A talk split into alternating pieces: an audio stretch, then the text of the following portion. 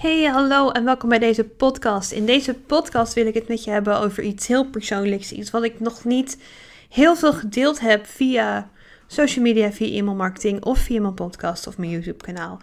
Ik wil het namelijk hebben over twintig achttien. En in twintig achttien had ik helemaal niks. En met helemaal niks bedoel ik ook, nou ja, ik had mijn boeken wel en mijn kleren gelukkig. Um, maar ik had helemaal niks. Ik had geen bestek, geen borden, geen huis. Mijn vastigheid was weg. Uh, en ook mijn mentale gezondheid was weg. En voor mij was dat echt zo'n punt waar ik helemaal vanaf nul moest beginnen met niets.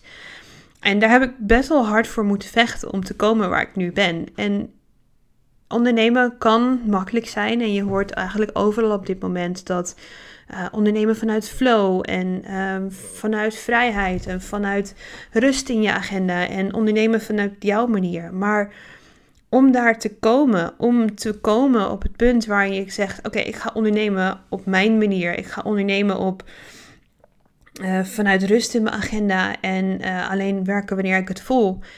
Daar, daar zit een hele reis aan vooraf. Dat, dat, kan je niet, dat kan je niet doen als starter. Je, je kan het wel doen, maar dan het, is het er, heeft het ook een beetje mee te maken hoe snel kan en wil je succesvol zijn. Als je het op die manier doet dat je zegt van ik werk op mijn voordeel, dan kan het langer duren. En ik heb ervoor gekozen om dat niet te doen. Ik heb ervoor gekozen om hard te werken. hard, hard te werken. En daar bedoel ik niet mee met elke dag dagen van twaalf uur maken. Nee, daar bedoel ik ook mee dat ik ben naar psycholoog gegaan. Ik heb uh, hele intensieve uh, psychologische trajecten gehad. Ik heb coachingstrajecten gehad. Ik heb opstellingen gedaan. Ik heb heel hard aan mezelf gewerkt. Want in twintig achttien... ging ik naar de psycholoog en ik zei, het gaat niet zo goed. Ik heb volgens mij nog steeds die burn-out. En de psycholoog vroeg aan mij, oké, okay, ben je ook depressief? En ik weet nog dat ik, dat ik daar zat. Nee, echt niet. Ik ben echt niet depressief. Maar ik had echt geen idee wat dat inhield. Want ondertussen stond ik wel elke avond te huilen, omdat ik nou, eten koken te moeilijk was. Stond ik te huilen omdat ik me zo alleen voelde.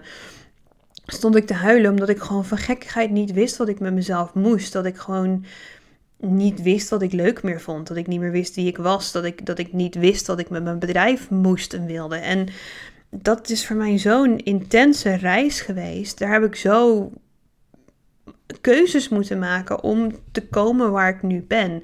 En de keuzes waren soms heel makkelijk. Soms was het zo van, oké, okay, ik stop nu met drinken. Want ik heb een periode gehad en dit heb ik eigenlijk bijna niet gedeeld.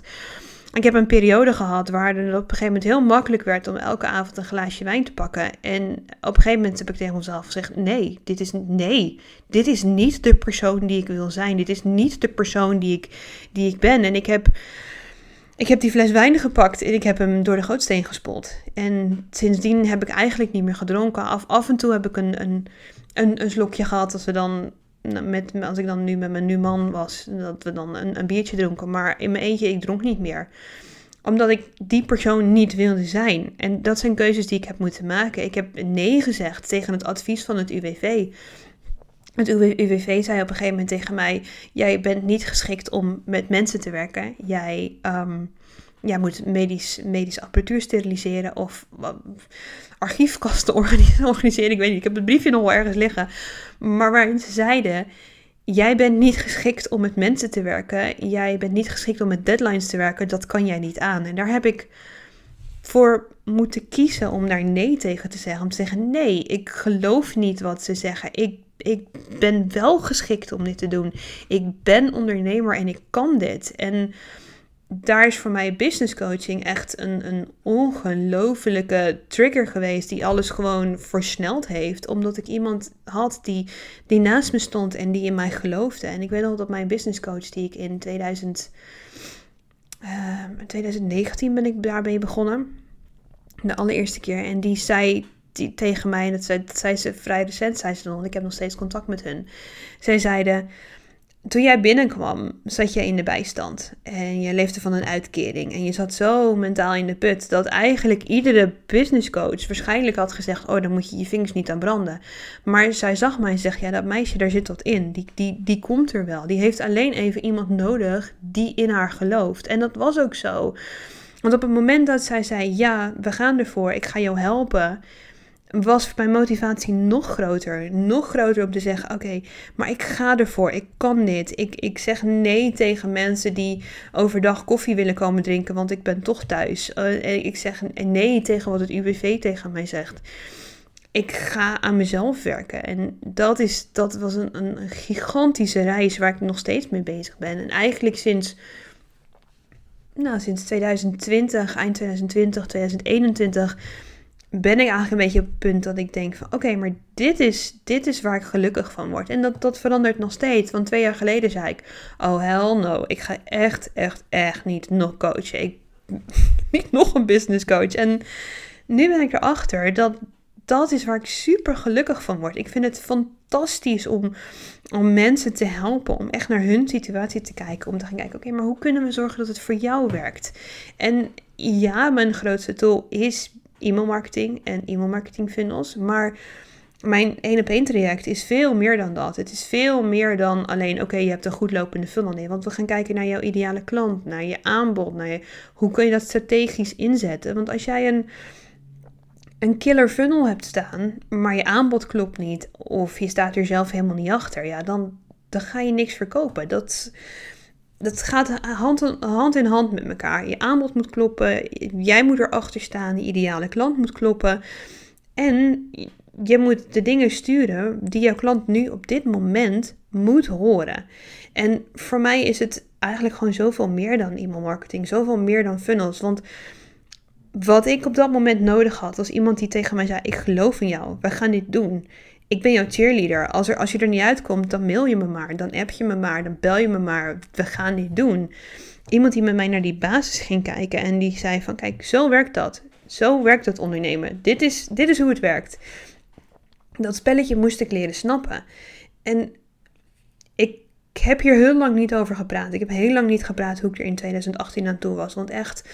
Er zijn momenten geweest, als ik daar nu aan terugdenk, herken ik mezelf eigenlijk niet meer terug. Maar die momenten moest ik doorheen gaan om te komen waar ik nu ben. Om hier te staan, om hier te zeggen van, oké, okay, maar ik kan jou helpen. Ik weet hoe het is. Ik weet hoe het is om, om, om je zo te voelen dat je, dat, je, dat je gewoon niet meer weet welke kant je op moet. En heel lang dacht ik, dit is van mij, dit is persoonlijk, dit ga ik niet delen. Maar het is een heel belangrijk onderdeel van mijn reis. Het is een heel belangrijk onderdeel van, ik sta hier ondanks alles. Ondanks dat het U W V zei, moet je niet doen meid, moet je niet doen, ga maar gewoon in loondienst.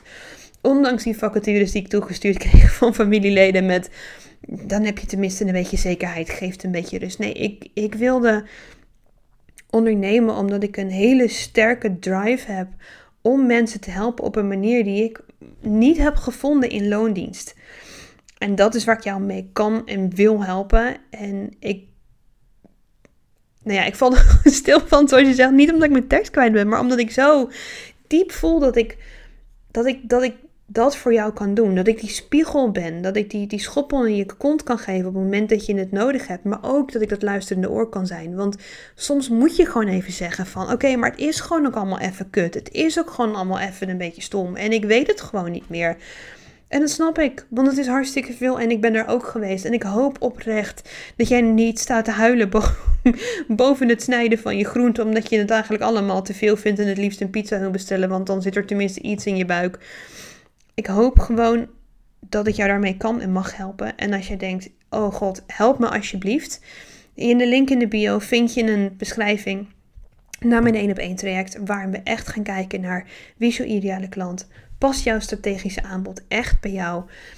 En hoe kunnen we dat makkelijker voor jezelf maken met e-mailmarketing, met funnels, met...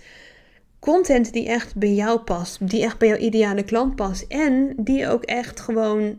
de content die, jou, die jouw klant nu op dit moment nodig heeft om in actie te komen.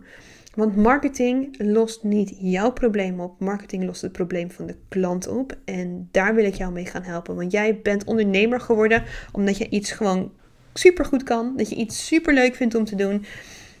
En daar wil je gewoon mensen mee helpen. En daarvoor is het heel erg belangrijk dat je dus je marketing goed voor elkaar hebt. Dat je die ideale klant goed aanspreekt. En daar zou ik je met liefde mee willen helpen. Dus als jij denkt, ja, dit is voor mij. Check even de link in de bio. Daar staat alle informatie hoe je met mij kan werken. En mocht je vragen hebben of een kennismaking willen inplannen. dan hoor ik heel graag van je. Tot de volgende keer.